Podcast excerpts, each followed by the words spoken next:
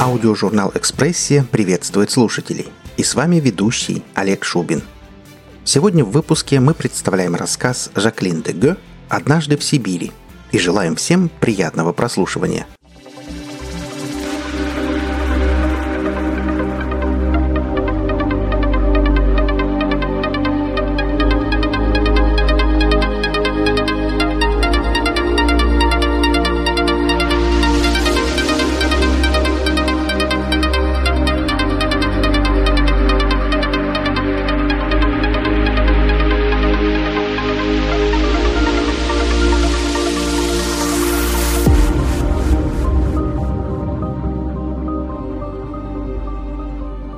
Волосной урядник Трофим Иванович Глотов любил после бани чайку попить.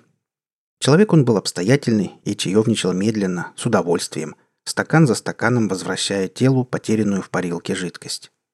Усатое, красное от жары лицо отражалось в начищенном до блеска самоваре. Свет керосиновой лампы растекался по скатерти ровным круглым озерцом. Отцветы плясавшего за мутным стеклом огонька играли на розеточках с домашним вареньем и графине с наливкой. «Эх, хорошо!» — отдувался Трофим Иванович, блаженно прикрывая глаза. «Славно!» Залаяла на дворе собака. Часто, громко, как на чужого.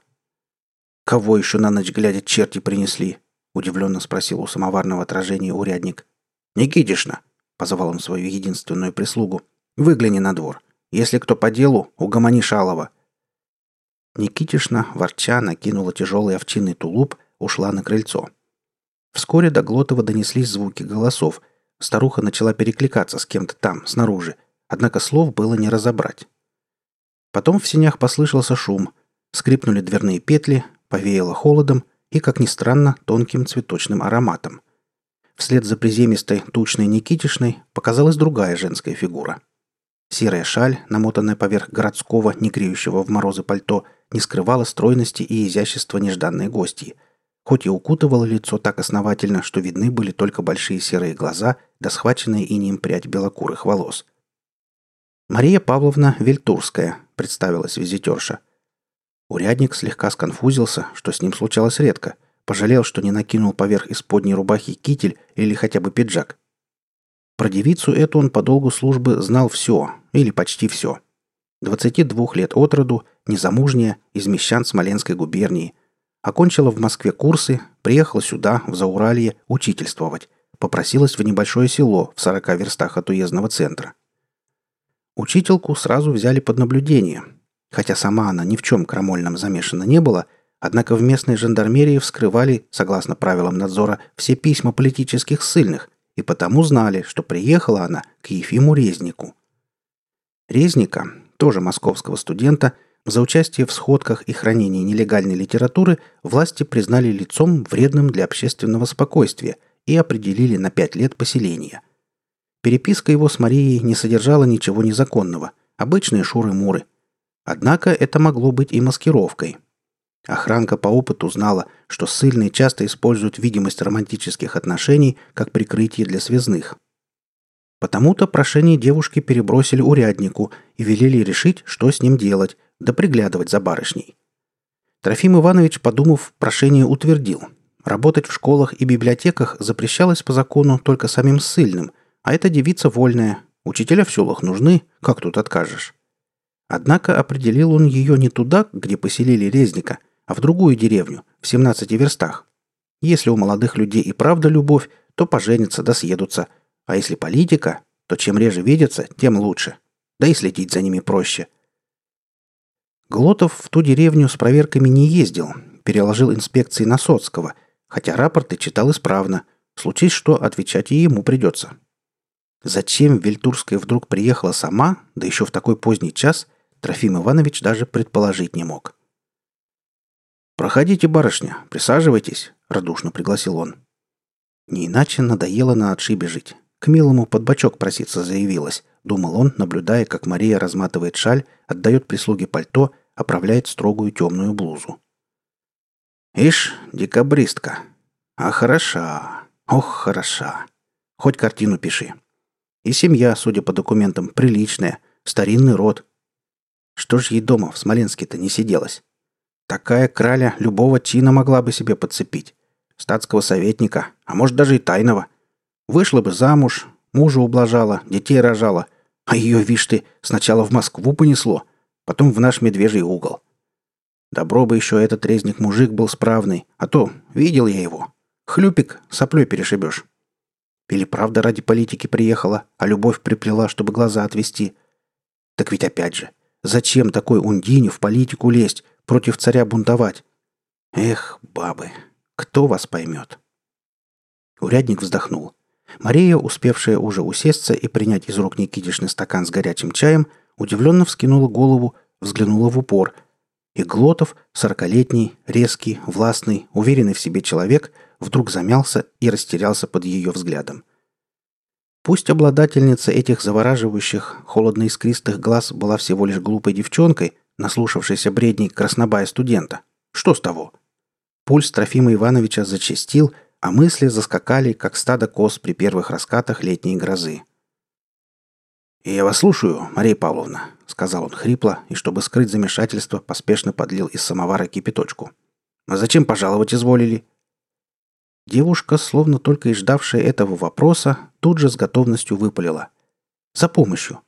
Пожалуйста, господин Глотов, начните розыск как можно скорее. У нас школьную библиотеку обокрали». «Кого?» – поразился урядник. Он ожидал чего угодно, только не этого. «Как это обокрали?»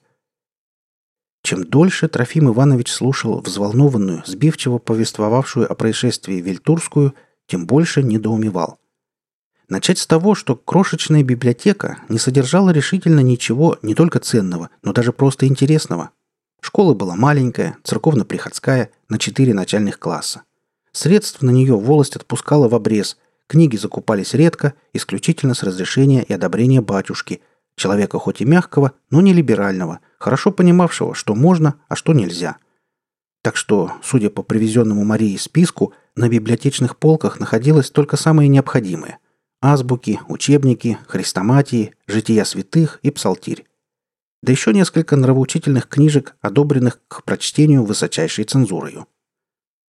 На такое добро вряд ли кто бы позарился. К тому же и книги пропали не целиком.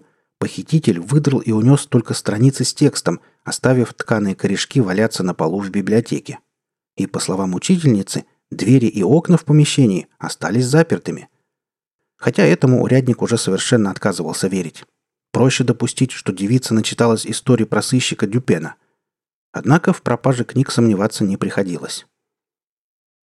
«Мария Павловна, голубушка, а вы или отец Варсонофий случайно детей розгами не слишком часто порите?» – осторожно осведомился он. «Сдается мне, это больше на детскую месть похоже, чем на кражу. Не могу себе представить, чтобы взрослый в здравом уме такую штуку отколол. «Что вы, господин Глотов?» – негодующе выпрямилась на стуле Вильтурская. «Мы учащихся пальцем не трогаем. У нас прогрессивные методы воспитания, без рукоприкладства. И потом, дети точно так же не могут пройти через запертую дверь, как и взрослые». «Хм...» Урядник в сомнении покачал головой, пропуская мимо ушей последний аргумент. «Может, чем другим обидели? Или просто шалость, без мести?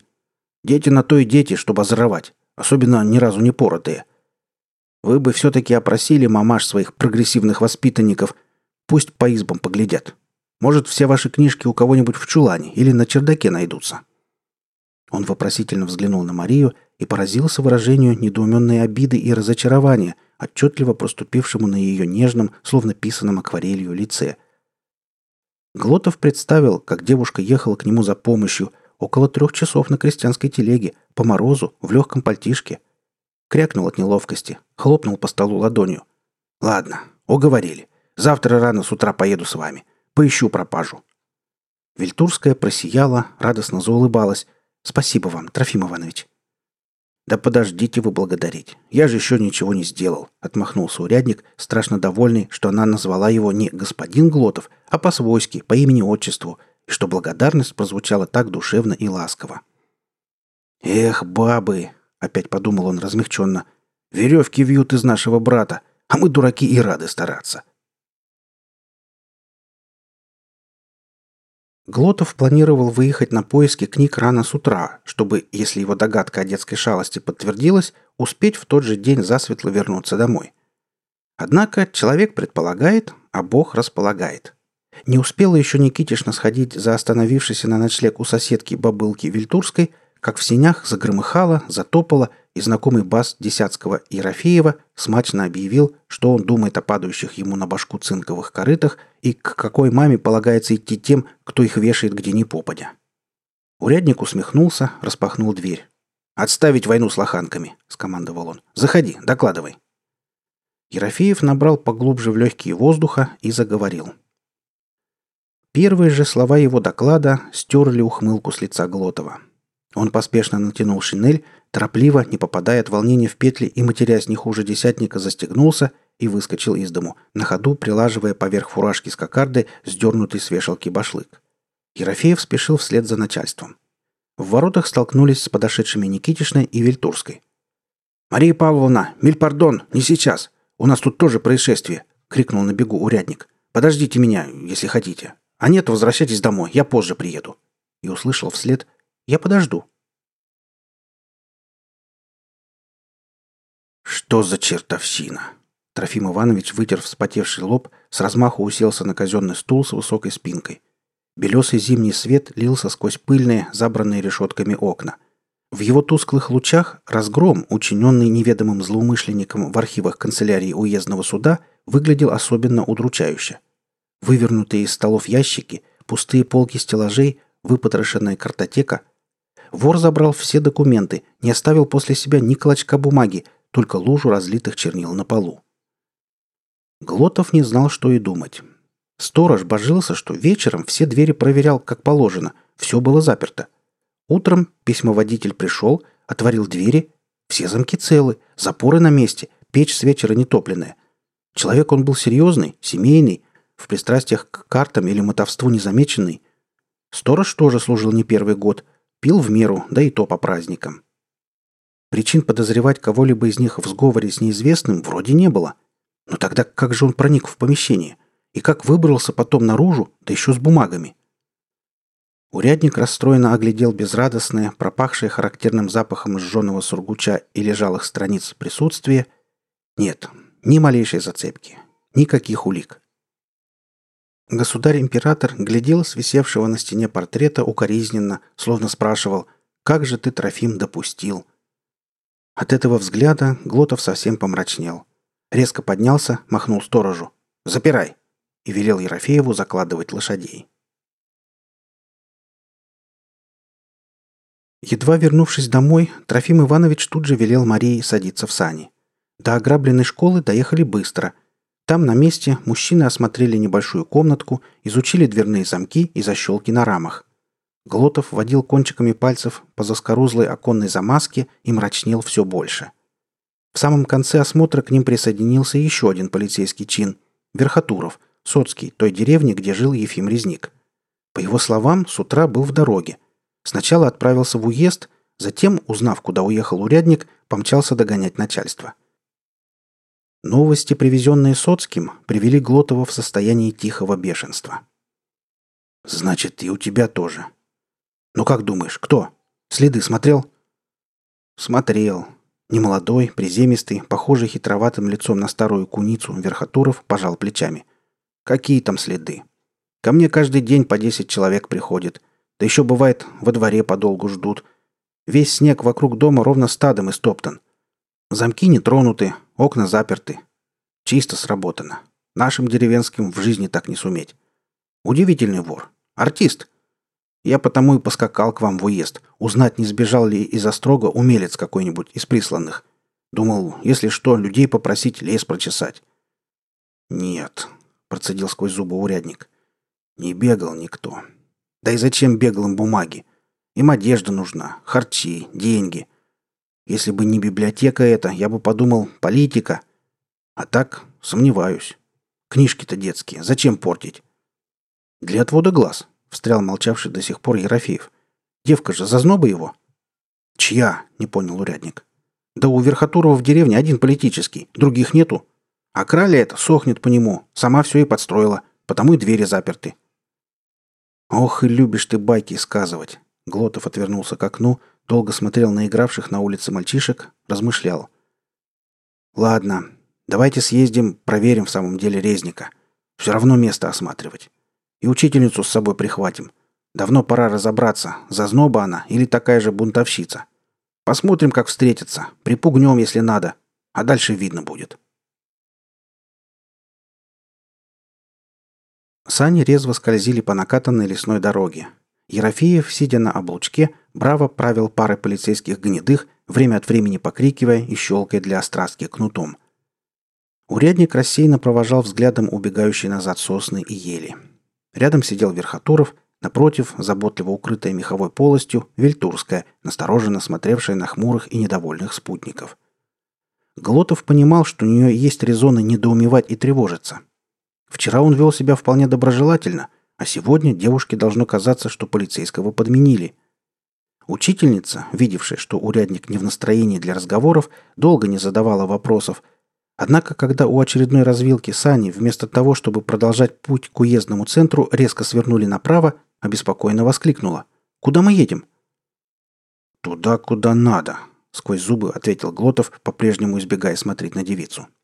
Мария испуганно притихла. До места добрались, когда солнце давно уже село. Ночь, однако, выдалась безоблачная, лунная, из пригорка хорошо различалась деревня на противоположном берегу замерзшей реки. Черные низкие избы на белом снегу, торчащие из сугробов колышки изгороди, редкие огоньки в подслеповатых окошках. Белый дым тянулся ровными струйками из труб к горящим над крышами звездам. «Узнаете место?» — отрывисто спросил урядник. Вельтурская кивнула. Ей явно было очень не по себе. «Зачем вы привезли меня сюда?» — спросила она, стараясь говорить как можно спокойнее. «С женихом повидаться!» С неожиданной для самого себя язвительностью ответил Глотов, внимательно вглядываясь в лицо Марии. Та вздрогнула, бросила на урядника быстрый взгляд, но ничего не ответила.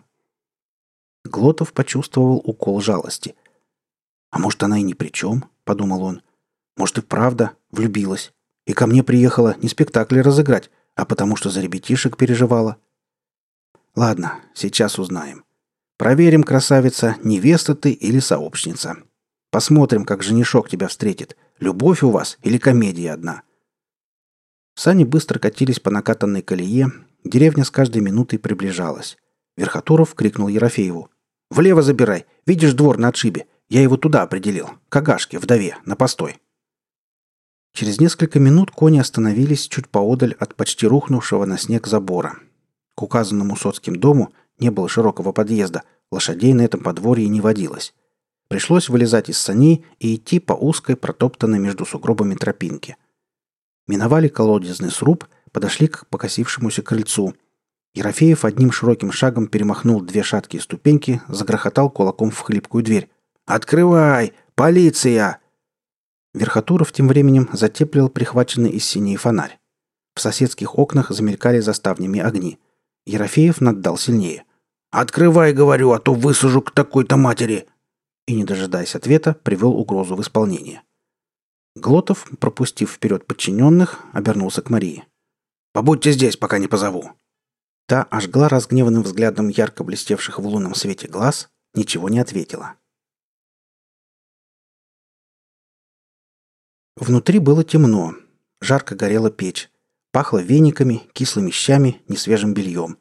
В дальнем углу слышалась возня, шуршание, панический шепот. Соцкий поднял фонарь повыше, осветил помещение. «А ну, вылезай!» Куча пестрого тряпья, настоявшей в углу лежанки, зашевелилась, из-под лоскутных одеял показалась взъерошенная копна черных кудрей. «Вы не могли бы отвернуться? Сами понимаете, надо одеться, то, все. «Чего?» — поразился наглости сильного Ерофеев. «Я тебе дам то, все. И так оденешься, не развалишься. Чай не баба, мужиков стесняться. Да я-то нет, ну вот она. Кудлатый вдруг ойкнул и снова нырнул под одеяло. Глотов обернулся. В дверях стояла Мария.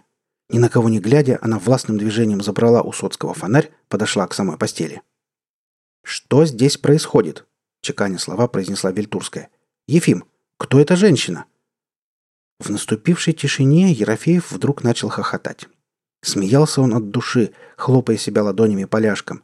Хохот его был таким громким и заразительным, что Верхотуров, сообразив, что к чему, тоже заухмылялся во весь рот. Ай да политический. На рябую агашку позарился. Что ж ты так, парень?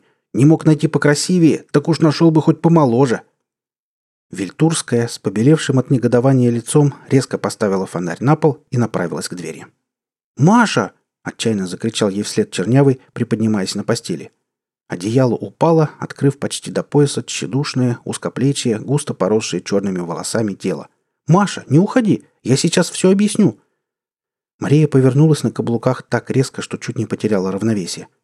«Не сметь называть меня Машей!» Срывающимся от подступающих слез голосом выкрикнула она, наставив указательный палец прямо в лицо незадачливому Казанове. «Не сметь!» Рыдание помешало ей закончить фразу. Вельтурская закрыла лицо руками и стремительно выбежала из избы. «Одевайтесь», — приказал не разделивший общего веселья Глотов резнику. «Вы арестованы». «За что?» Выражение страха и растерянности на лице бывшего студента было таким неподдельным, что урядник ему почти поверил. Однако, если не этот мозгляк, то кто же? За совершенные прошлой ночью преступления, кражу документов из кабинета Верхотурова и хищение бумаг государственной важности из уездной канцелярии, а также за ограбление школьной библиотеки, которую вы совершили за ночь до этого, видимо, чтобы потренироваться. «Да вы что, с ума посходили?» – разозлился вдруг резник. «Какие документы? Какой уезд? Я по ночам дома сплю. Вот с ней. Он раздраженно ткнул пальцем в лежавшую рядом с ним рябую толстую бабу лет пятидесяти, без всякого смущения улыбающуюся щербатым ртом. «Агаша, подтверди!» Та с готовностью кивнула. «Здесь они по ночам, всегда при мне. Чем хошь поклянусь. И никаких бумаг не брали. У них у самих, чтобы вы знали, все их запрещенные газеты кто-то на меднись спер. «Молчи, дура!» — взвыл политический, развернувшись к болтливой любовнице так резко, что одеяло съехало на бок. Баба взвизгнула, огрела Ефима широкой ладонью. «Запрещенные газеты, говоришь?» — задумчиво повторил урядник. «Все слышали? Одевайся, резник. Посидишь в холодной у Верхотурова, там разберемся. Да прикройся ты, Агафья! Было бы что на показ выставлять. Вот уж действительно, при такой невесте и на что позарился!» На обратном пути Трофим Иванович и Мария сидели в санях вдвоем. Верхотуров остался в своей деревне. Девушка молчала, плотно сжимая губы. Глотов спросил, отчасти желая отвлечь ее от невеселых мыслей, отчасти потому, что вопрос этот действительно занимал его больше всего. «Если не знакомый ваш, то кто, как думаете? Что за вор такой феноменальный?» Мария посмотрела сосредоточенно, словно с трудом понимая смысл обращенных к ней слов. «Почему вы меня об этом спрашиваете?» Я тут посторонняя, никого не знаю, и, естественно, подозревать никого не могу». «Ну, вы образованный человек», — пожал плечами урядник. «Книжки читали, в столицах живали». Вильтурская промолчала. «Как он успел-то везде? Вот я чего не пойму», — заговорил опять после паузы Глотов. «Даже на лошадях путь не близкий, а если пешим ходом, то и вовсе за ночь не обернуться».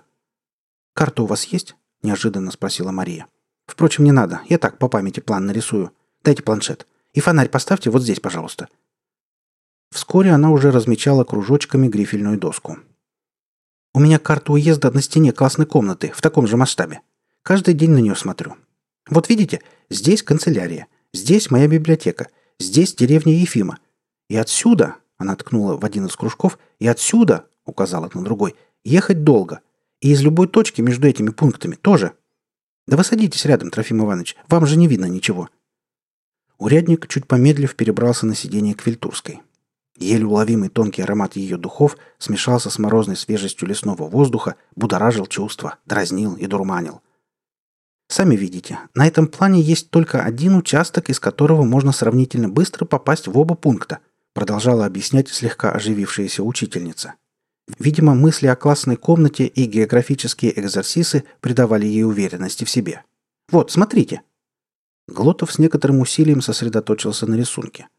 Некоторое время молчал, вглядываясь в корявые подписи под кружками и жирный крестик с пририсованным сбоку знаком вопроса, потом вдруг зычно заорал. «Ерофеев, разворачивайся! Езжай к заимке Михеича! Ох ты!» Он вовремя удержался от крепкого словца. «Ай да Мария Павловна!» Оживление Вильтурской хватило ненадолго. Вскоре девушка опять приуныла. До Глотова, так и оставшегося сидеть рядом, донесся тяжелый вздох. Урядник взглянул искоса на печальное лицо, сказал виновато. «Простите, Мария Павловна, знал бы, что так обернется, ни почем бы вас с собой не взял». «Наоборот», — чуть помолчав, ответила Мария. «Хорошо, что взяли. Сразу все стало ясно. Какая же я была дура. Поехала в Сибирь за таким мерзавцем. Животные». «Ну, зачем вы уж так-то?» — примирительно возразил урядник, не чуждый извечной мужской солидарности. «Дело молодое, мужчина в соку, сами понимаете». «Нет», — помотала головой Вильтурская, — «я не хочу это понимать. Вы что, хотите сказать, все мужчины на такое способны? Вы что, тоже такой?» «Нет», — решительно отказался Глотов. «Я не такой. Я хоть и вдовею пятый год, себя соблюдаю. С Агашкой в жизни не связался бы. Вот жениться на хорошей девушке — это с удовольствием. Только не идет за меня никто».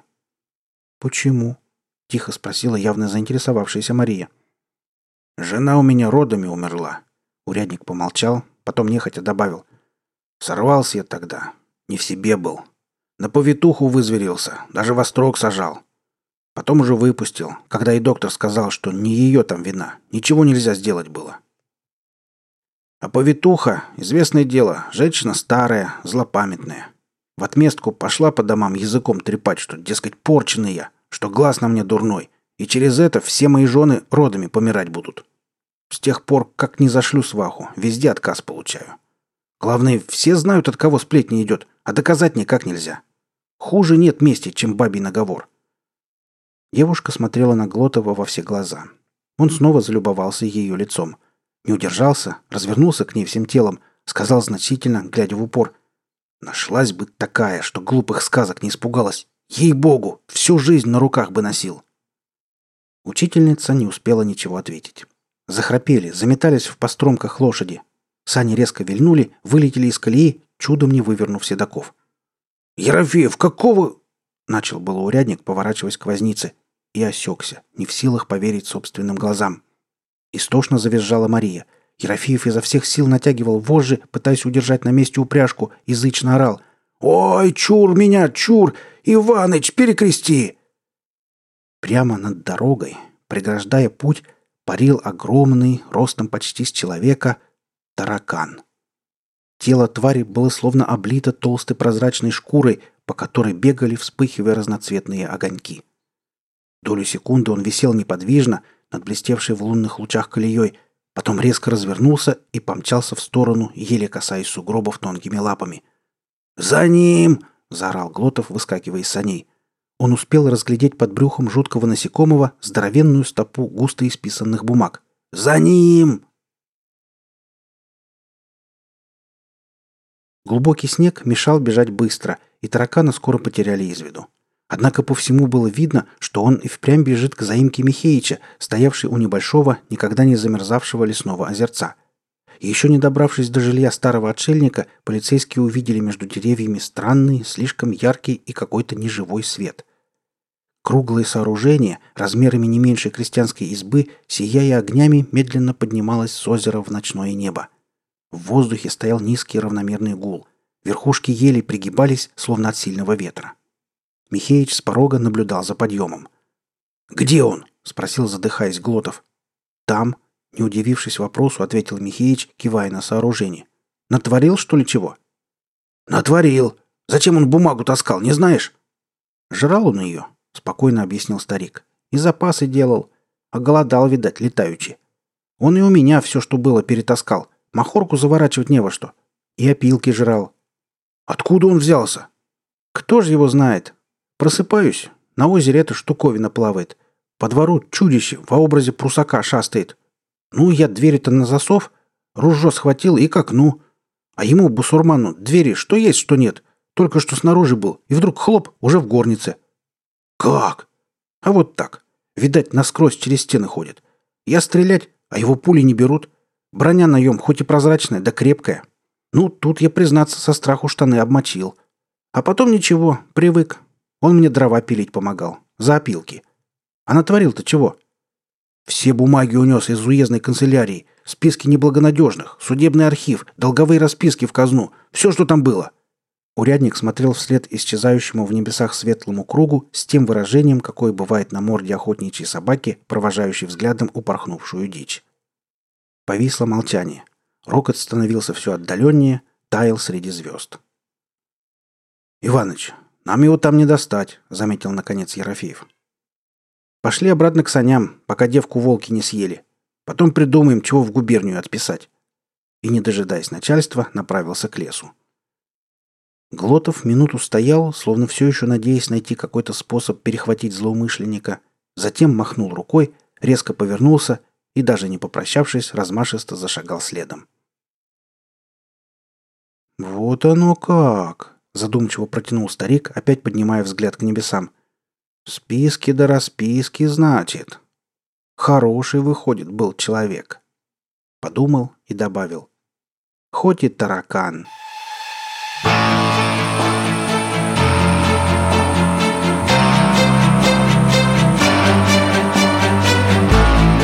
Вы прослушали рассказ Жаклин де Гё «Однажды в Сибири». Автору и исполнителю будет приятно услышать мнение о работе. Оставляйте пожелания в комментариях к этому выпуску. Наша команда очень благодарна всем за оказанное внимание. Аудиожурнал «Экспрессия» желает вам прекрасного настроения. Будьте вместе с нами и до встречи в следующем выпуске.